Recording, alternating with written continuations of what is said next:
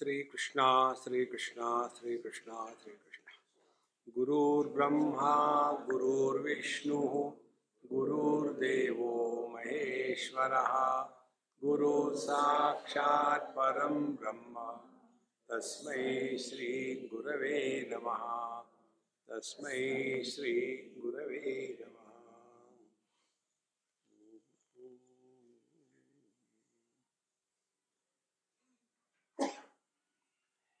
एक स्कूल में एक टीचर कहानी बता रहे थे।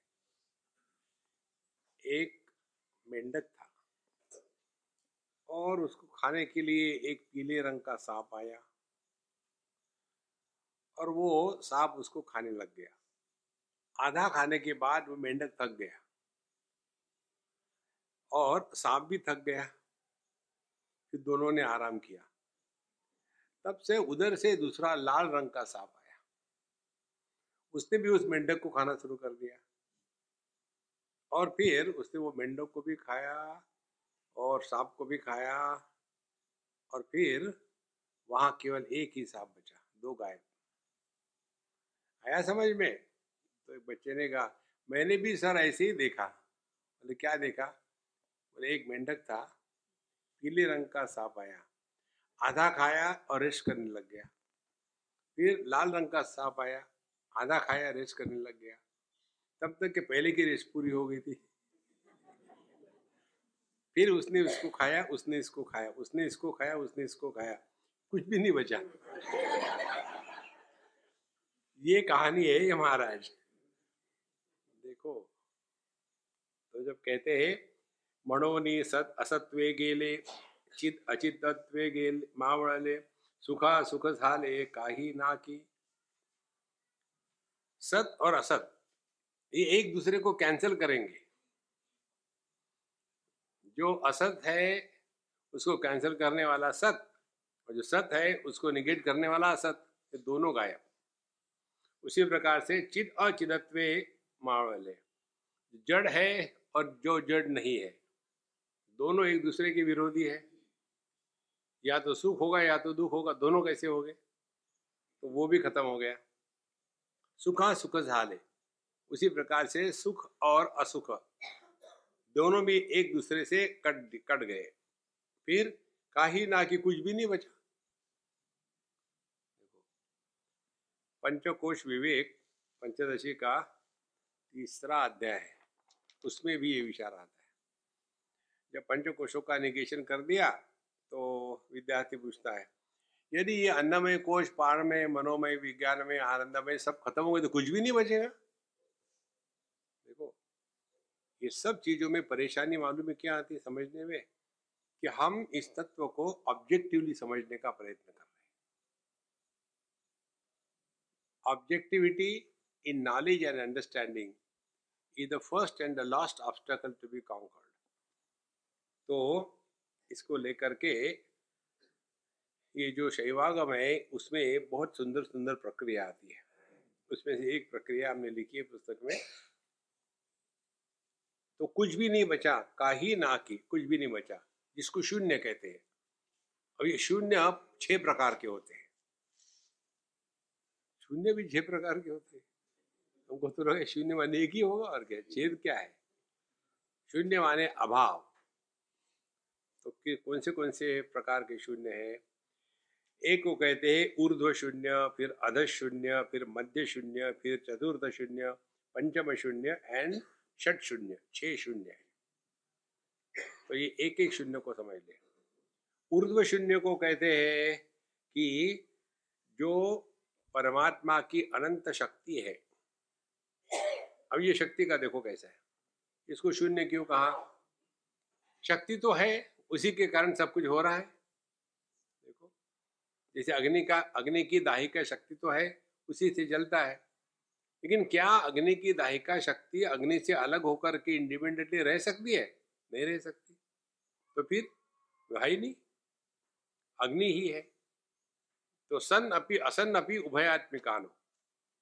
तो यह जो शक्ति है परमात्मा की, इसको ऊर्ध्व शून्य कहते हैं। जो न होते हुए भी परेशानी निर्माण करती है जैसे उष्णता हीट हीट के अभाव को ठंडक कहते हैं। अभाव माने जो है नहीं। जो नहीं है, वो कैसे परेशान करेगा? करता है। देखो, आप कहीं जा रहे हो, अंधकार है। अंधकार माने क्या? प्रकाश का अभाव। तो है ही नहीं तो कैसे परेशान करे? करता ज़रूर है, लेकिन। तो यह जो शून्य है, इसको ऊर्ध्व शून्य कहते हैं। जो न होते हुए भी परेशान करने वाला है पहली बात यह है। फिर दूसरा शून्य आता है अध शून्य जिसको कहते हैं कि हम इसको ज्ञान के शक्ति से समझ लें। ज्ञान की शक्ति क्या है? यह मैं कौन है? इस मैं का प्रारंभ और अंत किसमें हो जाता है? अयम अहम कुतो भवती। ये मैं कहाँ है? इति चिन्वता। ऐसा जिसने चिंतन किया, उसके लिए अई पतत्य हम ये मैं गायब भी हो जाता है। जैसे आँखों ने सबको देखा तो आँखें क्या है? तो आँखों ने आँखों को देखने का प्रारंभ शुरू किया, और फिर जब आँखें स्वयं को देखने लगी तो आँखें गायब हो गई। तो कुछ भी नहीं बचा। अरे भैया, उसके पीछे मन बचा है। कुछ गायब नहीं हुआ। मन है अभी। इसी प्रकार से यह जो दूसरा शून्य है, ये अपना हृदय है, माने जहाँ से सब कुछ निकल आता है, फिर वापस जाता है। हरती इति हृदयम, जो सबको खींच लेता है। सर्ग स्थिति लय। शिवजी को संहारक नहीं कहते। शिवजी सबको अपने में वापस बुला लेते हैं, मारते किसी को नहीं। इस सृष्टि में नष्ट कुछ भी नहीं होता। तो यह दूसरा है अध शून्य तो यहीं से सब निकलता है और यहीं से वापस आता है। माने ना कुछ निर्माण हुआ है, ना कुछ नष्ट हुआ है। जैसे लहरें, ना तो निर्माण होती है, ना तो नष्ट होती है। ये बात बहुत सिंपल है, कठिन नहीं है, थोड़ा सूक्ष्मता से चिंतन करना है। अब तीसरा होता है मध्य शून्य। अब मध्य शून्य किसको कहते हैं? अब ये तो दोनों उर्दू शून्य, अध शून्य इस पर हमारा ज़्यादा कंट्रोल नहीं है। अब तीसरा जो है मध्य शून्य, इसमें हमारा कंट्रोल है। और वो कैसा है? हमारा, अब हम मन पर काम करना शुरू करते हैं। हमारा जो मन है, ये तीन विषयों में भटकता है। एक तो है देश, काल, वस्तु। तो मन का देश से अनुसार बंधन करना, उसको धारणा कहते हैं। और वस्तु के अनुसार बाँध के रखना, उसको ध्यान कहते हैं। और समय के अनुसार बाँध के रखना उसको समाधि कहते हैं। इसी को धारणा ध्यान समाधि शास्त्र में आता है।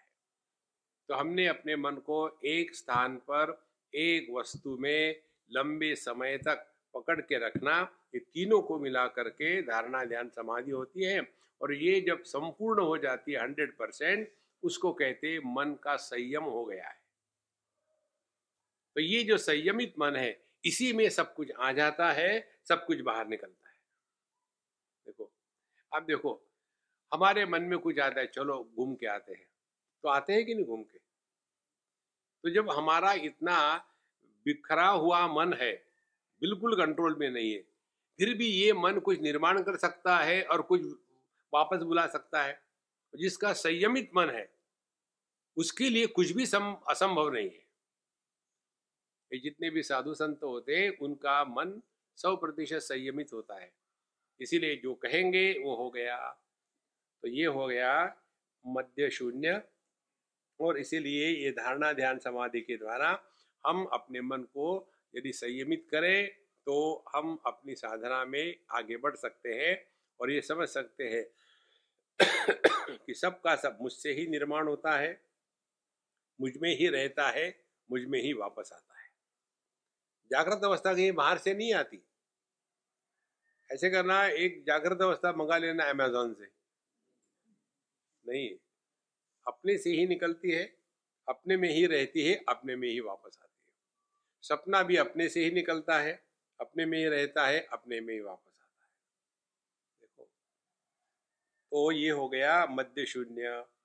और चौथा आता है, फिर चतुर्थ शून्य जो है, इसमें ओम के अनुसार हमको धारणा ध्यान के अभ्यास बताते हैं। और ये तीन प्रकार के ओम बताए हैं। एक तो वैदिक ओम ओम ही है। और जो शैविक योम है, ओम है, उसको हुम कहते हैं। और शाक्त जो है, उसको रिम कहते हैं। ओम, हुम, रिम, आपने देखा होगा। ये जो तंत्र की पूजा पोती करने वाले होते हैं ना, उनमें ये होता है, ओम, रिम, रुम, क्लीम, ग्लूम। इनको बीज मंत्र कहते हैं। बीज मंत्र माने ओम ही बीज मंत्र है, लेकिन उसका लिखने का, कहने का तरीका भिन्न भिन्न है। तो ये जो ओम है या शून्य है, पांचवा शून्य, चौथा शून्य, ये इसको हम यदि ठीक से अभ्यास करें तो इसका प्रभाव पूरे जीवन पर, शरीर पर पड़ता है, मन पर पड़ता है। पंचदशी में एक जगह आता है, यदि हमने अपने शास्त्रों का ठीक से अध्ययन कर लिया है, लेकिन हमारा मन मनोराज्य के कारण विक्षेपित होता है। मनोराज्य माने खामो खाम विचार करने की आदत। कोई परेशानी नहीं है। लेकिन मनीराम भटक रहे इधर उधर में। एक बुढ़ाव ने मुझे पूछा था एक बार। तब मुझे ये समझ में आया इसका मतलब। तो मैं मैं जवान था, मैं बुढ़ाव नहीं था। तो उसने कहा था कि स्वामी जी आप मेरा उदाहरण कहीं मत देना मैंने नहीं दूँगा। फिर कहा कि, देखो, अभी तो मैं अस्सी साल का हो गया हूँ। मैंने इसमें क्या उदाहरण देना कई लोग होते बोले, नहीं, मेरी समस्या ये है, अभी भी मुझे, हम जब स्कूल में पढ़ते थे, सिंधी थे वो, हम जब स्कूल में पढ़ते थे, पहले अभी का जो पाकिस्तान है वहाँ वहाँ के एक लड़की की मुझे याद आती है हमेशा। वो कहाँ होगी? क्या कर रही होगी? अभी स्कूल में जाती है क्या? बुढ़ा हो तू बुढ़ा हो गया तो वो अभी स्कूल में जाएगी? और बोले, मैं इन्हीं विचारों से परेशान रहता हूँ, क्यों आती है वो? इसे लेना देना कुछ नहीं। लेकिन ऐसे खामो खाम विचार आते रहते तो क्या करूँ? उनको मैंने ये बताया था। दीर्घम प्रणवम उच्चार्य मनोराज्यम विलीयते।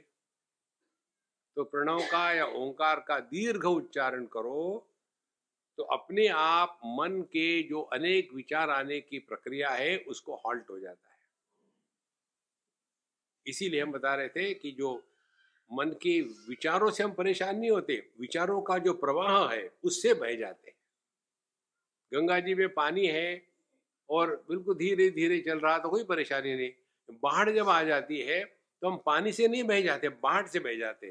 बाढ़ क्या है? पानी में जो करंट है, उसको बाढ़ कहते इसी प्रकार से विचारों से हम लोग परेशान नहीं होते। विचारों के कारण हम बह जाते विचारों का जो प्रवाह है, वो हमको परेशान करता है। अब यदि इसको रोकना है तो क्या करना पड़ेगा? समझदारी बाकी कुछ नहीं। परिच्छिन्न विषय का चिंतन करो तो एक विषय, एक विचार के बाद दूसरे विचार का जन्म होता है। देखो, एक सिंपल उदाहरण, एक कप चाय हो जाए। खत्म हो गया क्या विचार? नहीं, फिर कहा मिलेगी? घूम के आते कहीं ना कहीं बाहर तो मिल ही जाएगी। तो चलते हैं। उतने में किसी ने पूछा, कहाँ जा रहे? नहीं, ऐसे ही घूमने जा रहा एक के बाद एक, विचारों का कोई अंत नहीं। और यदि आप पूर्ण का विचार करो तो भगवान का नाम लो। ओम नमः शिवाय। खत्म। उसके बाद दूसरा विचार नहीं आ सकता। क्योंकि वो अपने आप में पूर्ण है। तो ये विचारों का जो प्रवाह है, इसको रोकने के लिए जैसे गाड़ी का स्पीड जाता है ज़ोर से तो उसको रोकने के लिए क्या करते हैं ये रोड वाले लोग, वहाँ स्पीड ब्रेकर डाल देते हैं। तो अपने आप शांत हो गया, स्पीड कम हो गया। इसी प्रकार से अपने ये विचारों के प्रवाह को रोकने के लिए भगवान का नाम लिया जाता है। तो या तो आप भगवान का नाम लो, या तो ये ओम का उच्चारण करो। ओम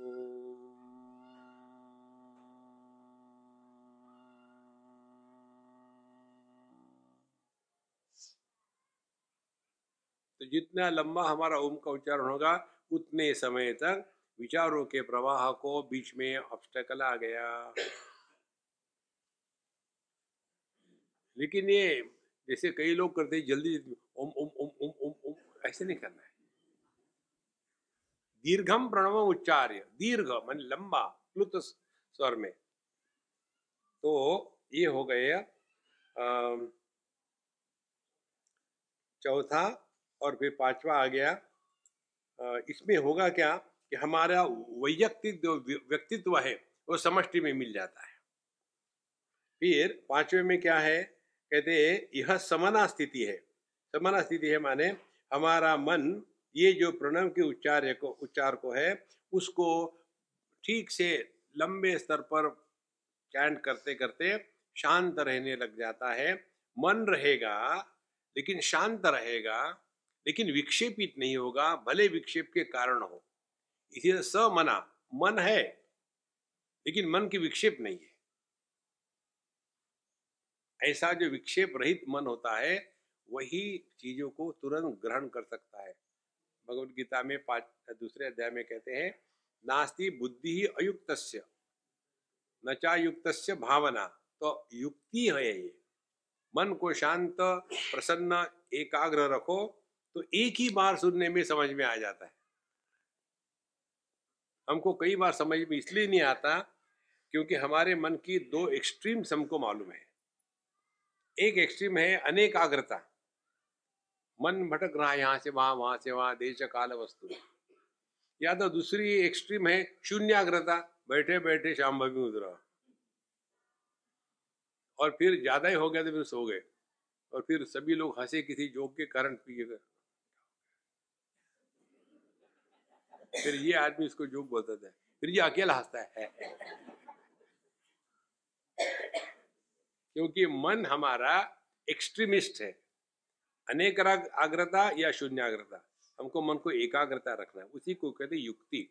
नास्ति बुद्धि अयुक्त बुद्धि का तात्पर्य समझदारी। अच्छा महाराज अब ये जो पांचवा शून्य है ये समना स्थिति है। इसमें हम लोग ए, अपने मन को अच्छी तरह से शांत रख सकते हैं और ऐसे ही शांत मन में तत्व का प्रकाश पड़ता है। और छठवा है शून्य जो है वो उन्मना अवस्था देखो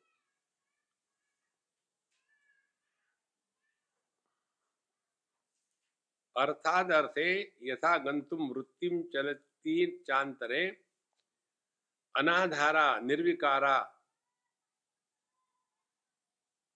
सो स्थिति उन्मना उच्चते हमारा मन जो है अर्थात अर्थे एक अर्थ माने विषय। माइक को देखा, फिर उसके बाद एक गिलास को देखा, फिर उसके बाद ये वस्तु को देखा। यहाँ से मन हटा वहाँ गया। वहाँ से हटा यहाँ आया। ये दोनों के बीच में मन की वृत्ति नहीं होती। वृत्ति के गर्भ में विषय का होना आवश्यक है। निर्गर्भ वृत्ति नहीं होती। देखो, और ये कैसा प्रवेश होता है विषयों का मन में? ये माइक मेरे दिमाग में या मन में घुसा नहीं है। ये एंट्री कैसी है? एंट्री विदाउट एंट्रेंस जैसे हम दर्पण में प्रवेश करते हैं और अपने मुख के प्रतिबिंब को देखते हैं, उसी प्रकार से यह जगत के विषय जो है, हमारे मन में प्रवेश करते हैं। जब हमने किसी विषय को महत्व दिया है तो वो महत्व के रूप में विषय मन में प्रवेश करते हैं। तो जहाँ हमने किसी विषय को महत्व दिया, वो हमारे मन में प्रवेश करके हमको परेशान करेगा। ये बात समझने की करना कुछ नहीं इसने। उदाहरण के लिए मुझे समझो एक आध व्यक्ति अच्छा नहीं लगता। तो मैंने उसको निगेटिव महत्व दिया है। एक आध व्यक्ति अच्छा लगता है, उसको पॉजिटिव महत्व दिया है। तो क्या होगा? दोनों को पता नहीं कि मैंने किसको क्या महत्व दिया है। तो जिसको निगेटिव महत्व दिया है वो व्यक्ति सामने आ गया तो उसको तो बचाने, पता नहीं बेचारे को, वो आएगा स्वामी जी, कैसे चल रहा है? और मैं अंदर चल रहा हूँ। अरे बाप रे आ गया। देखो। तो ये जगत हमारे अंतकरण में, मन में प्रवेश करता है, क्योंकि हमने इसको महत्व दिया है। तो उन्मनी अवस्था क्या हो गई फिर? एक विषय को देखा, फिर दूसरे विषय पे गए। ये दोनों विषयों के बीच में, हमारे मन में निर्विकारा, वहाँ एक भी विकार नहीं है, एक भी विषय का प्रवेश नहीं है। वह जो विषय रहित मन की स्थिति है, उसको कहते उन्मना। उन्मना माने, उन माने ऊपर। मन के ऊपर उठ गए हम। मन के ऊपर उठना माने, जिस ज्ञान की त्रिपुटी समाप्त हो जाती है, त्रिपुटी रहित ज्ञान को उन्मनी अवस्था कहते हैं।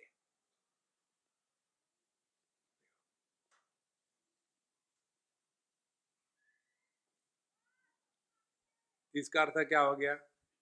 इस ज्ञान में जानने वाला और जाना गया यह द्वैत का निर्माण नहीं होगा।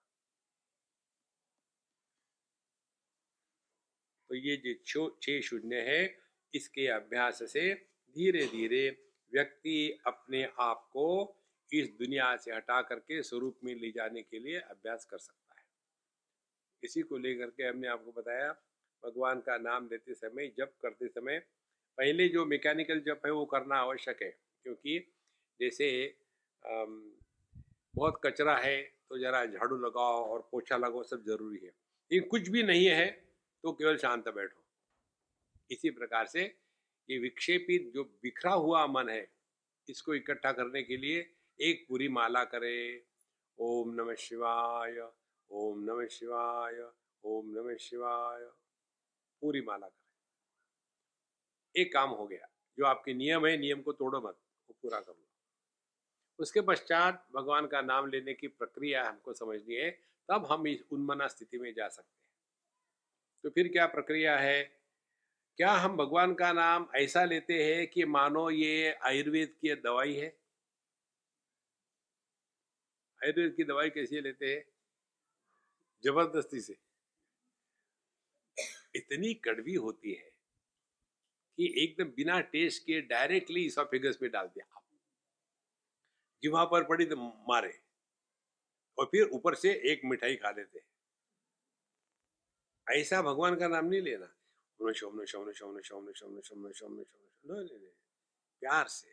कैसे? जैसे चॉकलेट खाते हैं। कभी कल्पना करो आपने मुँह में चॉकलेट डाला ग्लास भर पानी पी लिया। होता है। घंटे भर रखते मुँह में पार्किंग लॉट में पार कर दिया। और फिर दिन भर, आधे घंटे हम ठीक है। इसी प्रकार से भगवान के नाम का रस हृदय में प्रकट होता है। शांति से, प्रेम से लेना है। कितने बार लिया how many times we have taken is not important how much time we have allotted for that that is important कितना समय हमने उसके लिए लगाया। तो इसके करने के लिए मन को नियंत्रण भी आ जाता है और इसकी सूक्ष्मता भी समझ में आ जाती है। तो सूक्ष्मता नियंत्रण क्या है? पहले तीन चार बार चैंट करो स्लोली और चुप हो जाओ। फिर थोड़ी गैप छोड़ो। तो वहाँ हम किसी भी प्रकार के वृत्ति को उठने नहीं दे रहे। फिर दो चार बार कहो, फिर शांत हो जाओ। और इसको कहते हैं मध्य। मध्य विकास। तो ये मध्य, जो दोनों जपों के बीच में की जो जगह है, उसको हमको विकासित करना है, लंबा चौड़ा करना है। ओम नमः शिवाय, ओम नमः शिवाय, ओम नमः शिवाय।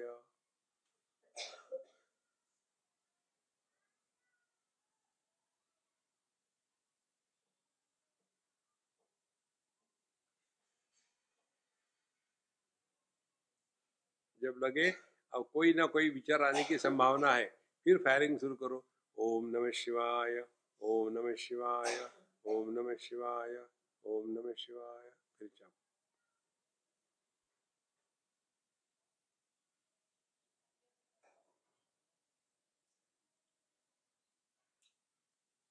तो इसमें हमारा ध्यान धीरे धीरे शब्द से हट करके शब्द के अभाव की तरफ़ जाएगा।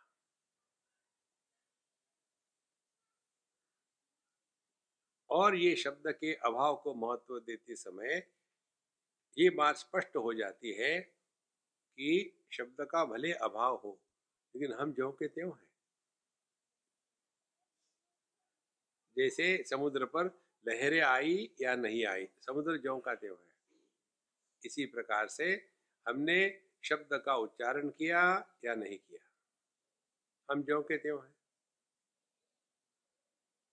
और एक बार ये बात क्लिक हो जाए तो जगत में आने वाले जितने द्वंद्व है, सुख है, दुख है, लाभ है, हानि है, इन सब में रहेंगे, लेकिन इसके द्वारा प्रभावित होना बंद हो जाएँगे। जीवन में दुख आना एक बात है, और दुख के कारण दुखी होना दूसरी बात है। इसी को भगवान कहते हैं दुखेशु अनुद्विग्न मना। दुख आने के बाद दुखी नहीं होना। और सुखेशु विगत स्प्रहा और कंफर्ट में बिल्कुल हमेशा living in our own comfort zone जो कंफर्ट जोन को नहीं छोड़ सकते, वो परमात्मा को प्राप्त नहीं कर सकते। To adjust our self everywhere adjustment करने वाले को पानी कहते। नहीं एडजस्टमेंट को उसको आइस कहते। हर जगह में abnormal we have to adjust everywhere in life हम जब जाते हैं इधर उधर में तो लोग हमको स्वामी जी आप चाइना में जाते हैं, वहाँ खाने का क्या करते अरे यार, मैं वहाँ खाने के लिए नहीं जाता हूँ, सत्संग के लिए जाता हूँ। खाना कितने दिन है? जब दो, चार, आठ दिन, पंद्रह दिन है। खत्म करो ना। ज़िंदगी में वही ज्वार करना है। कि खाने को क्या मिलेगा, खाने को। देखो, जीवन में adjustment is only way to live spiritual life इस प्रकार से धीरे धीरे हम लोग अपने ये धारणा, ध्यान और मंत्र की साधना से अपने मन को फिर अपने हृदय में डिसॉल्व कर लेते हैं।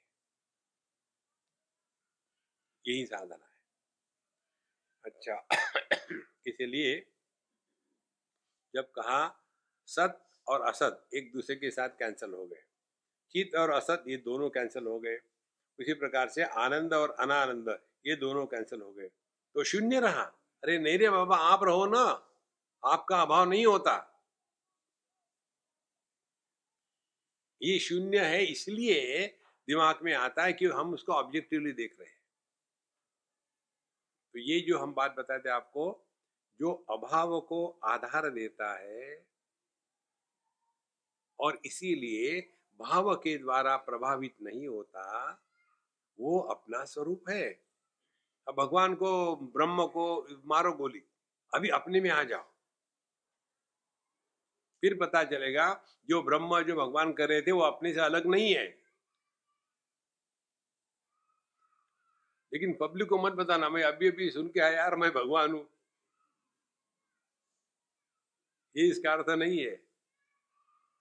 देखो, जहाँ हमारी विचारधारा अंतर्मुखी होकर के सूक्ष्मता से ग्रहण करने लग जाती है, तब पता चलता है कि जितना बताया है, ये केवल अपने ही बारे में बताया है।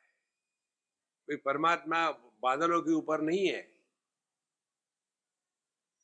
मई एव सकलम जातम मई सर्वम प्रतिष्ठितम मई सर्वम लयम याति तद ब्रह्माद्वयम सब कुछ मुझमें ही प्रकट होता है। मुझमें ही रहता है, मुझमें ही वापस आता है।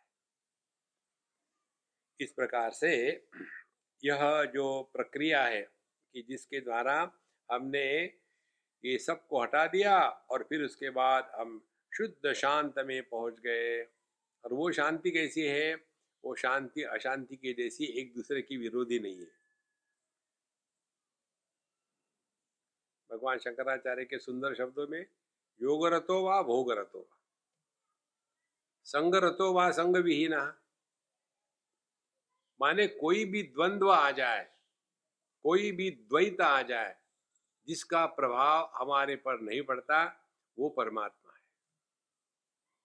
और वो परमात्मा हमसे अलग होके रहेगा तो परमात्मा से डरोगे और परमात्मा जड़ हो जाएगा और आप रहोगे चेतन। इसलिए ये जो प्रक्रिया बताते हैं शास्त्रों में इसको लय प्रक्रिया कहते हैं। अपने आप को वापस बुला लेना।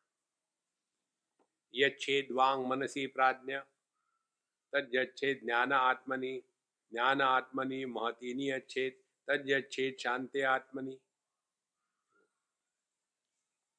यच्छेद वांग मनसी प्राज्ञा। वांग माने वाणी। वाणी को मन में डिजॉल्व करो। ध्यान से सुनना। वैखरी वाणी को मन में डिजॉल्व करने के लिए क्या करना पड़ेगा? बोलना बंद करो। मध्यमा वाणी को मन में डिजॉल्व करने के लिए क्या करना पड़ेगा? अपने से बोलना बंद करो। ये चेदवांग मनसी प्राज्ञा। शब्द रहित वाणी को मन कहते हैं। शब्द युक्त मन जो है, उसी को वाणी कहते हैं।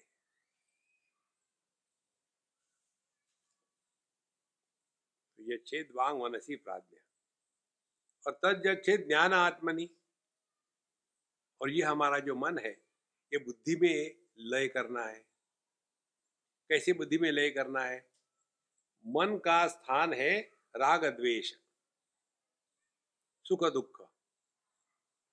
बुद्धि का स्थान है विवेक। जहाँ विवेक होता है, वहाँ सुख दुख को सहने की क्षमता होती है। जब विवेक नहीं होता, वहाँ व्यक्ति सुख दुख नहीं सह सकता। तो अपने मन को, माने अपने जो राग द्वेष है, उनको बुद्धि में समर्पित करें।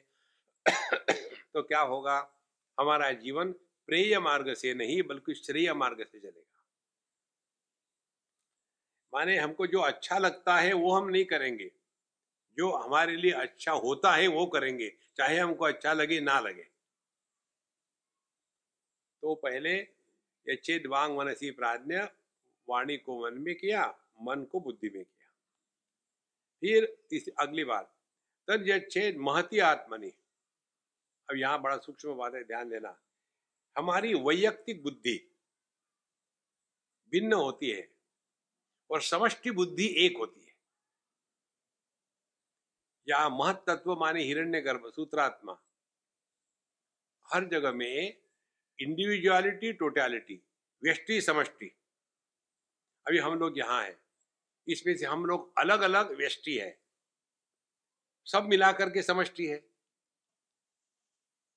तो यदि हमको जीवन जीना है तो हमको अपने आप को सबके साथ हो करके मिल करके रहना है।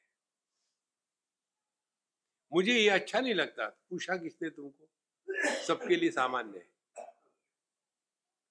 माने अपने व्यक्तित्व को डिसॉल्व करने के लिए समष्टि के प्रति समर्पित कर दे। इसको ऐसा समझो। हमारे हाथ के छोटी उंगली को समझो गैंग्रीन हो गया। इसको यदि नहीं काटेंगे, बाकी की उंगलियाँ भी उसके इन्फेक्ट हो जाएगी। तो क्या करना पड़ेगा? सबको ठीक रखने के लिए इसको काटना ज़रूरी समष्टि को ध्यान में रख करके व्यष्टि का बलि चढ़ाना आवश्यक है। और यदि हमारे उंगलियाँ खराब हो गई और यदि उनको नहीं काटेंगे तो हमारा हाथ कट जाएगा। तो उंगलियों को काटो, हाथ को रखना है। यदि हमने अपने कलाई को नहीं काटा तो हमारा हाथ, एल्बो तक और खराब होगा तो काट दो। करते नहीं क्या? दो में से एक किडनी खराब हो गई जिसके परेशानी निकाल डालो।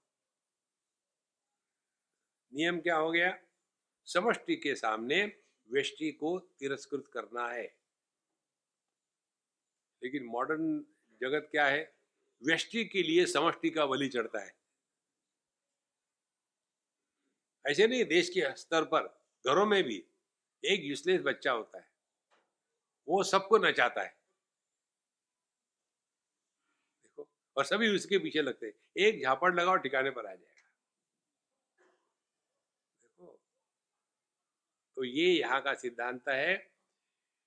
वाणी को मन में, मन को बुद्धि में बुद्धि में समष्टि में, बुद्धि को समष्टि में तज छेद महती आत्मनि और तज अच्छे शांति आत्मनि। तो जहाँ हमने अपने आप को सबसे अलग होकर के रहना, ये साधना नहीं है, ये समझा। समझ लेना आप योग्य दिशा में जा रहे हैं। पूरे जीवन में हम उसी में फंसे रहते हैं, अपने व्यक्तित्व की पूजा। हम ये है, हम वो है, उसी में लगे रहते उससे हमको अपने आप को बचाना है। इसीलिए ये लय प्रक्रिया के द्वारा फिर हम पहुँच जाते हैं कि शून्य में पहुँच गए। अब हमारे, शून्य का तात्पर्य क्या है? फिर अब हमारे सिवा अन्य कुछ है ही नहीं। वाणी के लिए, वाणी से अन्य मन है तो वाणी को हमने मन में डाल दिया।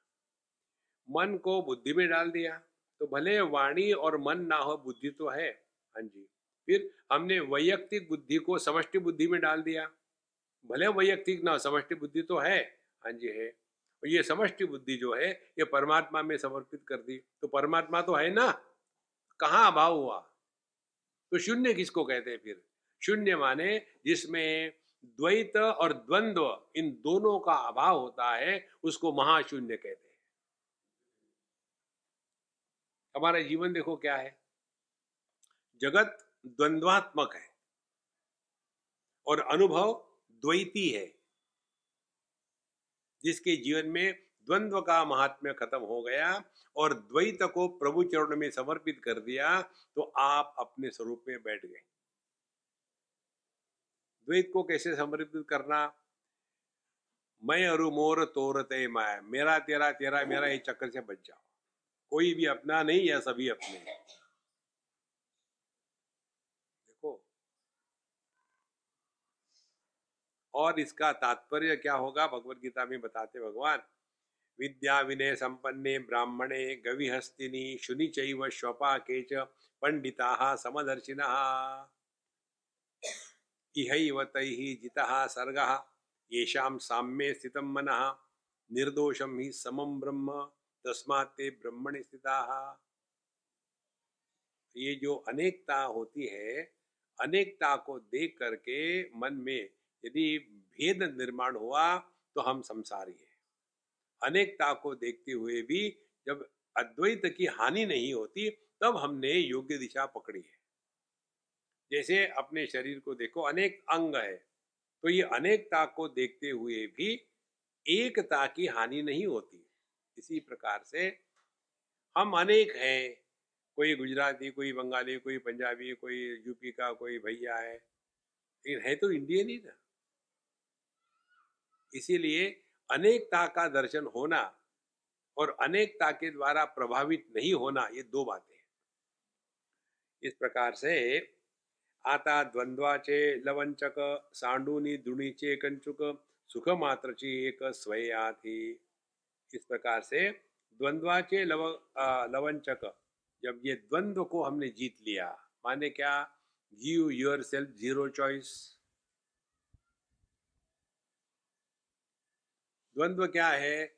आ, आपको लाल साड़ी चाहिए कि पीली चाहिए? द्वंद्व हो गया। Minimum choice maximum happiness more choice more miseries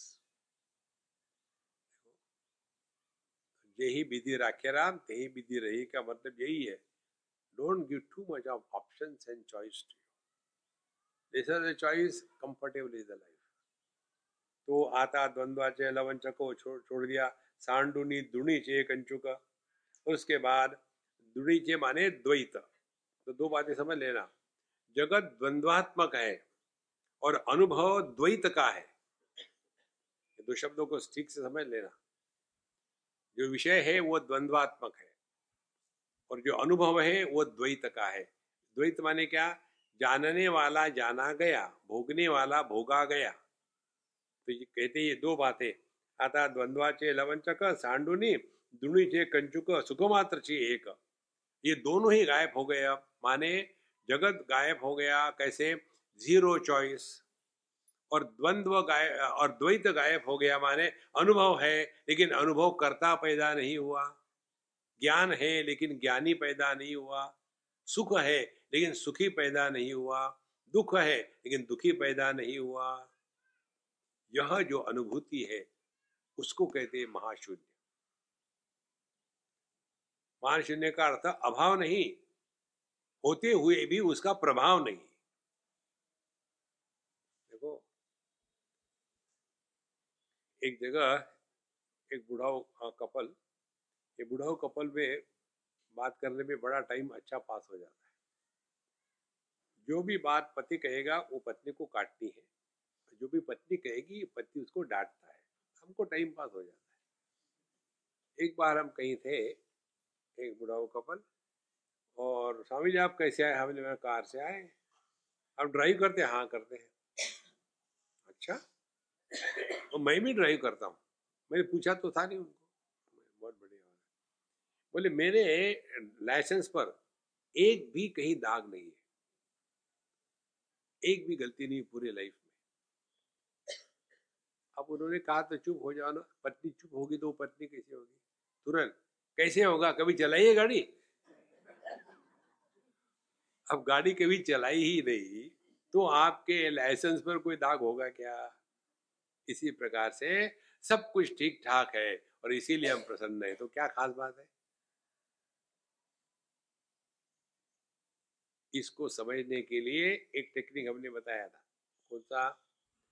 कि हमारे जीवन का हर एक अनुभव, यह हमारी आध्यात्मिक परीक्षा होती है। हर एक अनुभव। और परीक्षा में आपको कठिनाई आएगी। जो सिखाते हैं, वो सिंपल सिखाते हैं। One plus one is equal to two. परीक्षा होगी नाइन प्लस एट। वो बच्चा सोचता है, one plus one is two. समझ में आए नाइन प्लस एट, कहाँ से फिंगर ले आओ? और फिर परेशान हो जाता है। इसीलिए जीवन का हर एक प्रसंग, हर एक घटना आध्यात्मिक परीक्षा है। और हमको पास होना है हंड्रेड परसेंट तब जाकर के हम अपनी इस मार्ग पर ठीक से चल रहे हैं।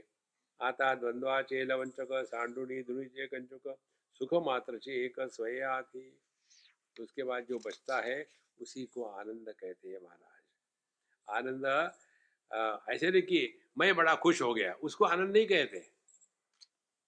आपको पहले भी बताया था। आनंद ऐसे नहीं कि मैंने रसगुल्ला खाया, बड़ा आनंद आया। वो नहीं वो वो भोग है आनंद किसको कहते जिस अनुभूति में द्वैत का अभाव दृढ़ हो जाता है और फिर द्वैत के अनुभूति में भी अद्वैत की हानि नहीं होती, उसको कहते आनंद।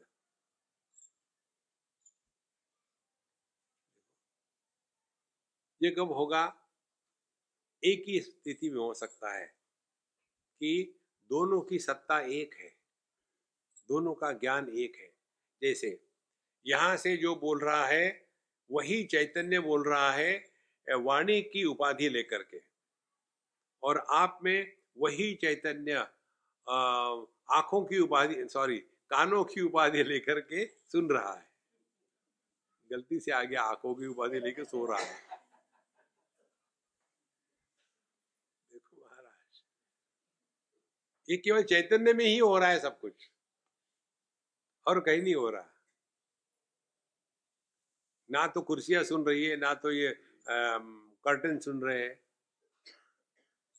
ना तो कुर्सियाँ सो रही है, ना तो कर्टन सो रहा है। ये सब कुछ चैतन्य में ही हो रहा है। तो जब ये दृढ़ हो जाता है तो जैसे हमारी ही युवा हमारे दांतों से कटती है तो उसमें राग द्वेष थोड़े होता है ठीक है अब कभी कभी होता है इट हैपन्स इसको लेके चलो ना आप आप अपने गुस्से को बहुत बड़ी मात्रा में कम करोगे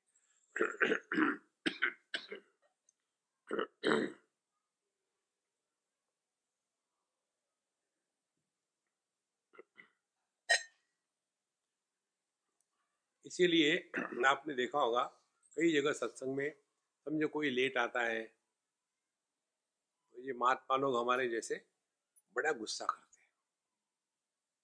क्यों लेट आ रहे हो? बाहर चले जाओ। कोई बीच में से उठ के जा रहा है तो उनको गुस्सा आता है। अब उनको ये समझ में नहीं आता, बेचारे बूढ़े हैं, बीपी बढ़ जाता है। ब्लैडर प्रेशर हो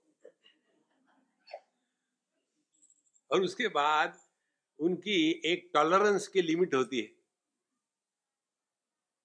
और फिर जब उनकी लिमिट पहुँच चुकी होती है, फिर आप दुनिया गई।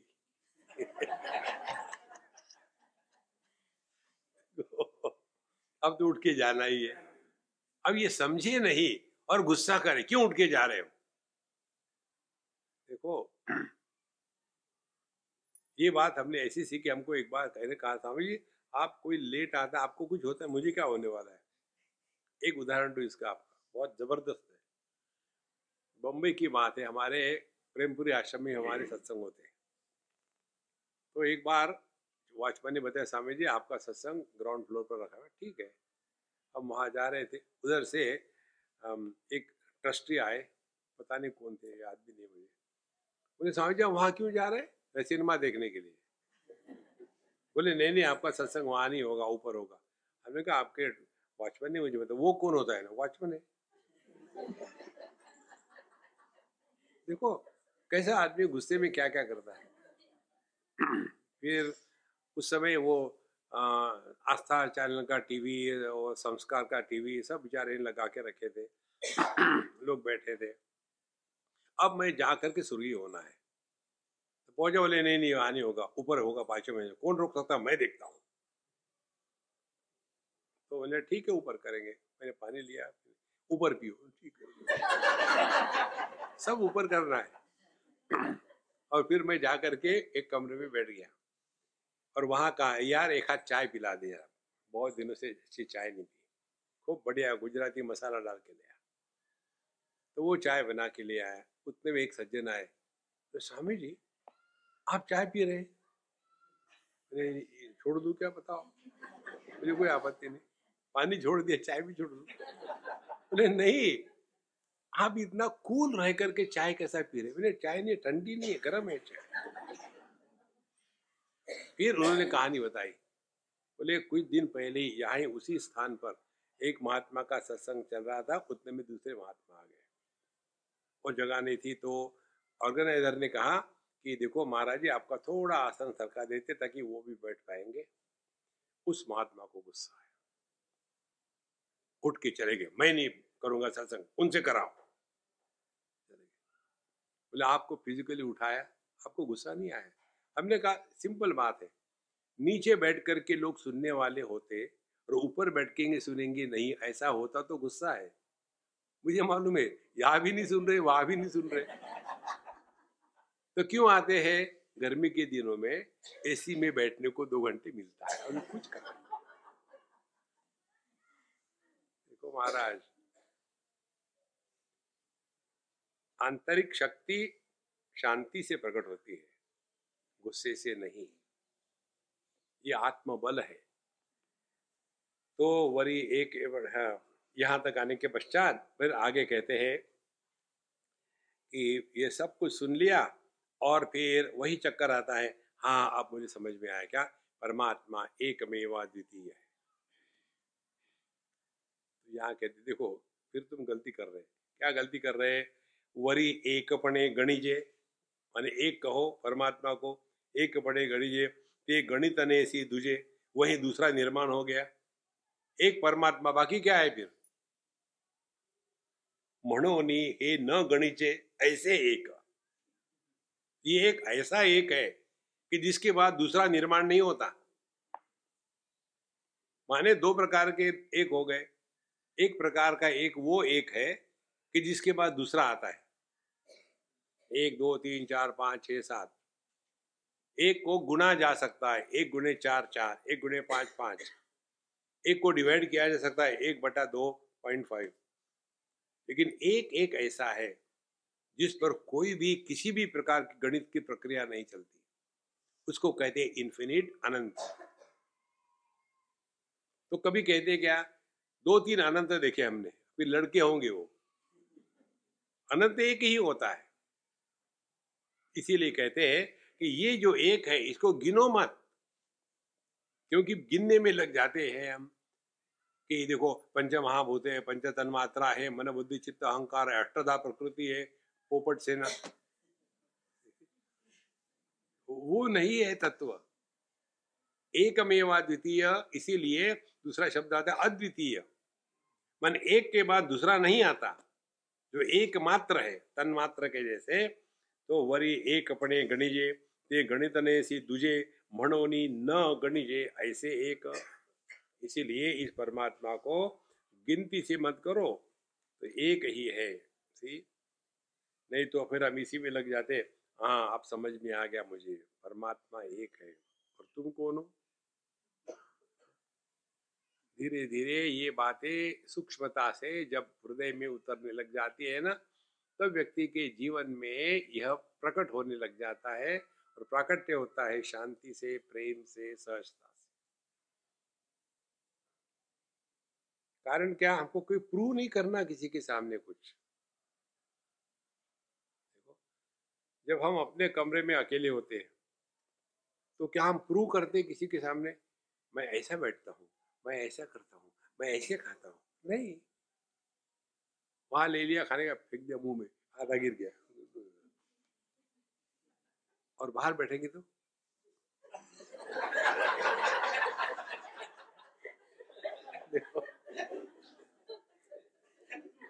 Because we don't have to prove anything to anybody हमारा पूरा जीवन ये दो चीज़ों में बर्बाद होता है। When we try to prove something to somebody but we don't know what we want to prove and to whom and who cares for us पहली बात। दूसरी बात we try to justify actually you know मैं जल्दी आने वाला था, लेकिन क्या हो गया? किसी ने पूछा क्या आपको? वाई आर यू टेलिंग इस प्रकार से अपना मन जो है, अपने आप को विशेष बनाना चाहता है। एक बार बम्बई की बात है, उन दिनों में ये फ्लाईओवर नहीं थे। हमको बोरीवली में लेक्चर को जाना था। जैसे हमारी कार पहुँची, वो रेलवे का फाटक बंद हो गया। बीस मिनट लगे। और जो हमको ले जा रहे थे, बड़े विक्षेप नहीं, या तुम शांत रहो ना। कहा जी लेट हो रहे? अरे, किसको लेट हो रहा? तुमको, मुझको, पब्लिक को, या ट्रेन को। चिंतन करो। फिर वहाँ गए तो बोले, स्वामी जी, मैं जाके बोल देता हूँ कि ऐसे ऐसे मैंने किसने पूछा क्या आपको? नहीं, क्यों बोल रहे हो?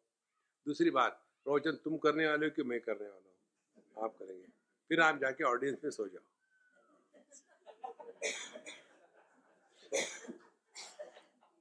उनको इतना अटपटा लगा और फिर मैंने जाकर शुरू कर दिया, बीस मिनट खींच लिए बाद में। पता ही नहीं चला, सब होने के बाद। हमने कहा, किसी ने पूछा क्या? कि क्यों लेट आए? ये अपनी ही ग्लानी होती है। देखो, be answerable to your own conscience. आलस्य, निद्रा, प्रमाद, इन तीनों के कारण हमसे जो होता है, वो हमारी गलती है। उसको सुधारे। तो हर जगह अपना एक्चुअली क्या हो गया था? मैंने सोचा साढ़े चार बजे का लेक्चर है, और जब घड़ी देखी तो साढ़े पाँच बजे तो मैं क्या करूँ? किसने पूछा? तू नहीं भी आते तो कोई फ़र्क नहीं पड़ता। क्योंकि जो आए उनको नहीं पढ़ रहा तुम क्या देखो महाराज, जीवन में किसी प्रकार के विक्षेपों का समर्थन ना करे। अच्छा महाराज, अब इसके पश्चात यह जो एक ही तत्व है इसको आगे जाकर के बताते हैं कि सुखा आतोनी निगणे, ते सुखी ये सुखे तेने ते सुख मात्र ची माँ कोणे अनुभवावे। हम लोग कहते हैं ना, हमको खाने का आनंद आ गया, सोने का आनंद आ गया। मैं जब अकेला रहता हूँ ना, मैं अपने आप में आनंद में रहता हूँ। माने मैं और आनंद ये अलग अलग हो गए। जैसे विषय का आनंद, वैसे अपना आनंद। तो कहते ऐसी बात नहीं। सुखा आतोनि निगणे ये सुखी है, सुखे तेने जो सुख हमारे हृदय से ही निकलता है, बाहर से नहीं आता। देखो, इसको ऐसे समझ लो। जब हमको चाय चाहिए और चाय नहीं मिली तो क्या होगा? मन में विक्षेप हो गए। मन के विक्षेप को दुख कहते और फिर चाय मिल गई। तो विक्षेप शांत हो गए और हम सुखी हो गए। हमारा विश्लेषण कैसा होगा? जब मुझे चाय नहीं मिली थी, तब मैं दुखी था। चाय मिलने के बाद मैं सुखी हो गया, इसीलिए सुख चाय से आया है। ये हमारा विश्लेषण है। और साधक का विश्लेषण कैसा होगा? अमुक वस्तु मुझे नहीं मिली इसलिए मेरे मन में बहुत विक्षेप थे, वो वस्तु मिल गई। इसीलिए विक्षेप शांत हो गए। इसीलिए विक्षेप का होना यह दुख है, विक्षेप का अभाव, यह आनंद है। तो ये आनंद बाहर से नहीं आया।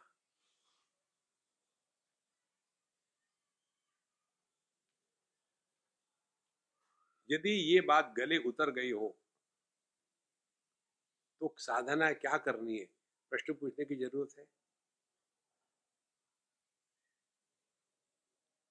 अपने मन को विक्षेपों से बचाओ। काम, क्रोध, लोभ, मोह मद मात्सर्य, घृणा ईर्षा कमेंट्स हमको कुछ फ़र्क नहीं पड़ा। ठीक है, बढ़िया बढ़िया। तो ये तब हो सकता है जब उल्टी गिनती शुरू करो।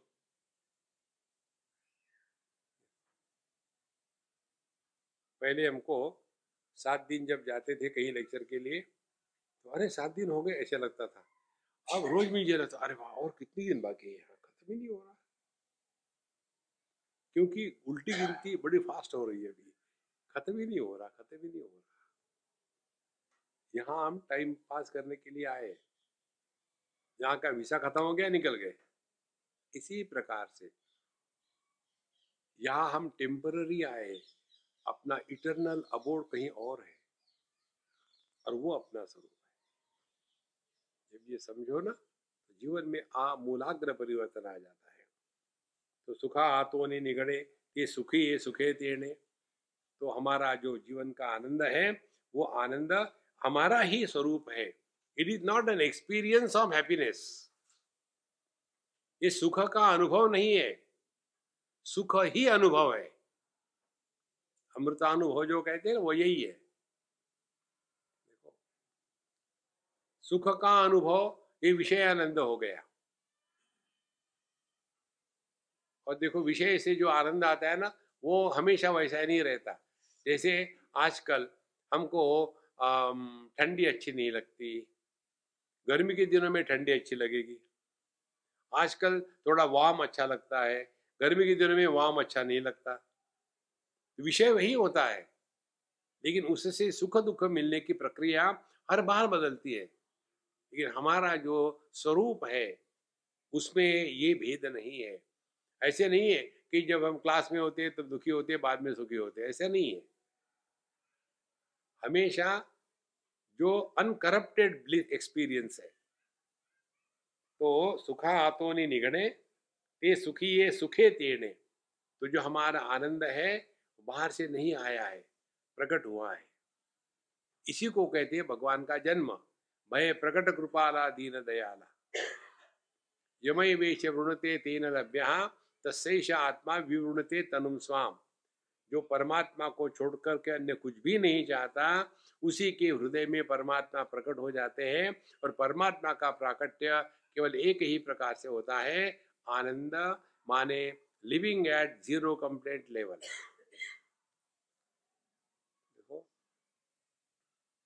न शोचती, न कांक्षति समहा सर्वेशु भूतेषु मद भक्तिम लवते परा।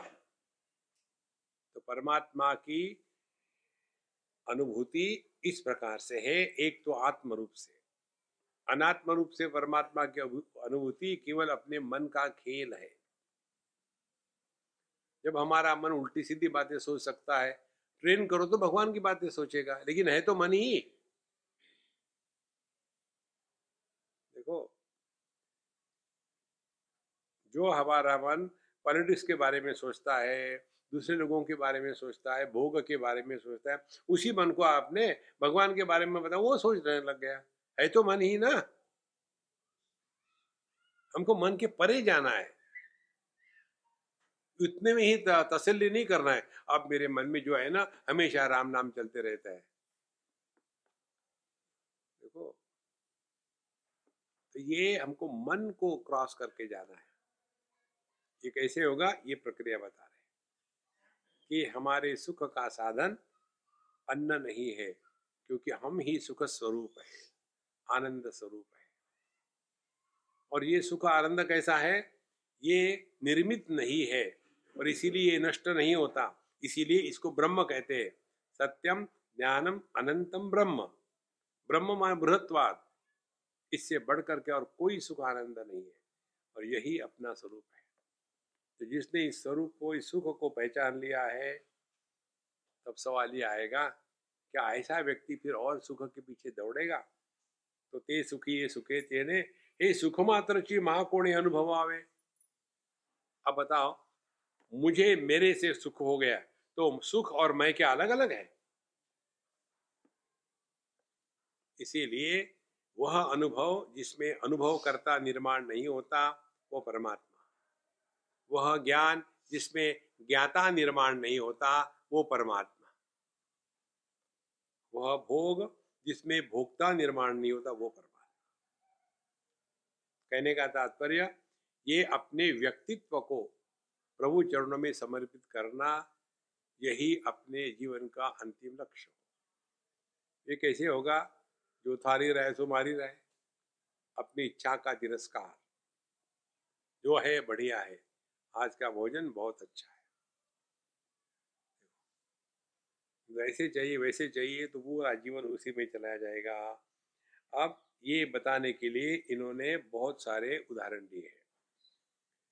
जय प्रकृति डंका अनुकरे, तय प्रकृति डंके अवतरे, माँ डंकुची डंका भरे हेके आती कई लोगों में ये होता है, देवी का संचार हो जाता है। एक बार मैं जा रहा था रंजन रांजनगांव आई थिंक दो साल पहले की बात है। और जो ड्राइवर था, मैं अकेला था गाड़ी में। तो मैंने बोला, यार, तुमको तेरे बच्चों को लेना तो ले ले, गाड़ी तो खाली जा रही है। बोले, ठीक है, समझिए, मैं अपने पत्नी को बच्चों को ले लो, हम गए। और बीच में एक कोई पहाड़ी थी, उसे नीचे जा करके एक भैरव का या देवी का कोई मंदिर था। हम वहाँ लोग गए, बोले अच्छा है, चलो, आ गए। और काफ़ी नीचे गाड़ी बड़ी मुश्किल से गई और वहाँ गुफा के अंदर में देवी का मंदिर था। तो जैसे हम गए तो वहाँ के जो पुजारी थे, उन्होंने हमको दिया आरती, बोले, साँझ जी, आप आरती करो। तो हमने अपने वैदिक आरती कर ली। दीदी, जैसे मेरी आरती शुरू हो गई, और ड्राइवर की पत्नी जो थी, ज़ोर ज़ोर से चिल्लाने लग गई। और उसके पश्चात मैंने आरती नीचे रख दी, नमस्कार किया, देवी को निकल गया बाहर। थोड़ी देर के बाद वो भी बाहर आ गई। और बाकी लोगों को दूसरी जगह जा रहा, मैंने यार, मैं नहीं चढ़ूँगा, तुम जाके आओ, मैं यहीं खड़ा हूँ आराम से, मैं धीरे धीरे कार की तरफ़ जाता हूँ। तो फिर वो मेरे साथ आ गई। तो स्वामी जी, मैं आपके साथ चलो? चलो, कोई बात नहीं। मैंने पूछा, तुम वहाँ जा कर के मंदिर में जब आरती हो रही थी तो तुमने ये जो कहा, ये कैसे कहती हो? तो स्वामी जी मैं नहीं कहती। ये जो कोल्हापुर की भवानी माता है, वो मेरे मुख से बोलती है। मैं नहीं बोलती कुछ।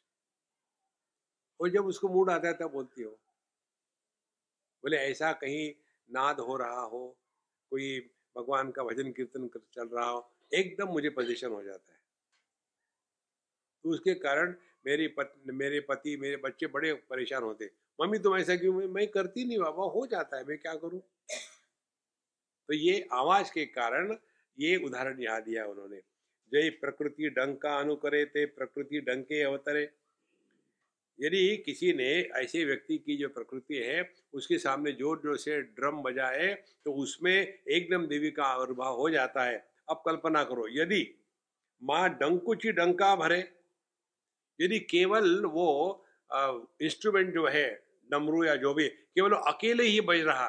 तो किस पर चढ़ेगी देवी? देखो, इसी प्रकार से यदि आनंद ही सब कुछ है तो आनंद किसका है और किसको है, ये अपने आप गायब हो गया। इसीलिए ब्रह्म का, ज्ञान का, आनंद का अनुभव नहीं होता, वो आनंद ही है।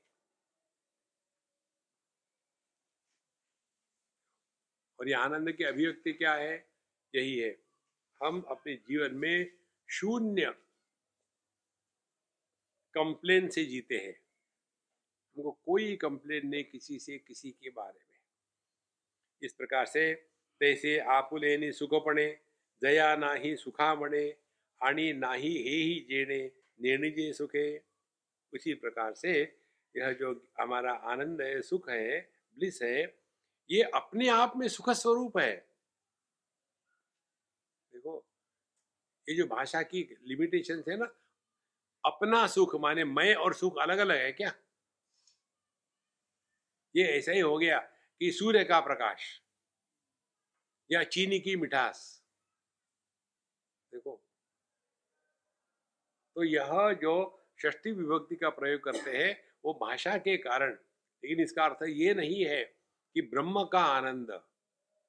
ब्रह्म ही आनंद है, आनंद ही चित्त है, चित्त ही सत है, और सचिद आनंद ब्रह्म एक ही तत्व है। इसी के ये भिन्न भिन्न बोलने के, बताने के प्रकार है, जिसके द्वारा गलत फहमिया को हटाओ।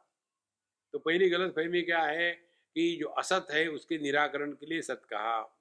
जड़ है, उसके निराकरण के लिए चित कहा। दुख के निराकरण के लिए आनंद कहा। तो मतलब ये हो गया क्या वो अभावात्मक है? नहीं, अभावात्मक नहीं है। देखो, अपने आप पे देखो। काम के अभाव को शांति कहते हैं। क्रोध के अभाव को शांति कहते हैं। लोभ के अभाव को शांति कहते हैं। तो क्या शांति अभावात्मक है? देखो, शब्द के अभाव को शांति कहते हैं। तो क्या शब्द का अभाव अभावात्मक है? नहीं। इस अभाव को प्रकाशित करने वाला जब तक नहीं होगा, तब तक की उसकी सिद्धि नहीं होगी। इसलिए तैसे आपुलेणी सुखपणे, दया नाही सुखावणे आणि नाही हे ही जेने निजे सुखे। इसीलिए जो आनंद है, हम जो आनंद स्वरूप है, उसको ये नहीं कह सकते। कि मैं सुखी हूँ या मैं सुखी नहीं हूँ? जैसे सूर्य के लिए अंधकार की संभावना ही नहीं है। तो जब अंधकार की संभावना नहीं है तो सूर्य को कहना पड़ेगा कि मैं प्रकाश स्वरूप हूँ। नहीं, कोई ज़रूरत ही नहीं। इस प्रकार से जब सूक्ष्मता से अपना चिंतन बढ़ता है ना संतो तो धीरे धीरे प्रश्न शांत हो जाते हैं रूप रंग को त्याग दिया तो आँखें ज्यो की त्यों है। इंद्रियों को त्याग दिया तो मन ज्यो का त्यों है। मन को त्याग दिया तो बुद्धि ज्यो की त्यों है। बुद्धि को त्याग दिया तो चेतना ज्यो की त्यों है। चेतना का आधार परमात्मा की शक्ति अनंत है, और परमात्मा ज्यो का त्यों है। कौन मरा? तो इंद्रिय की अभिव्यक्ति विषय।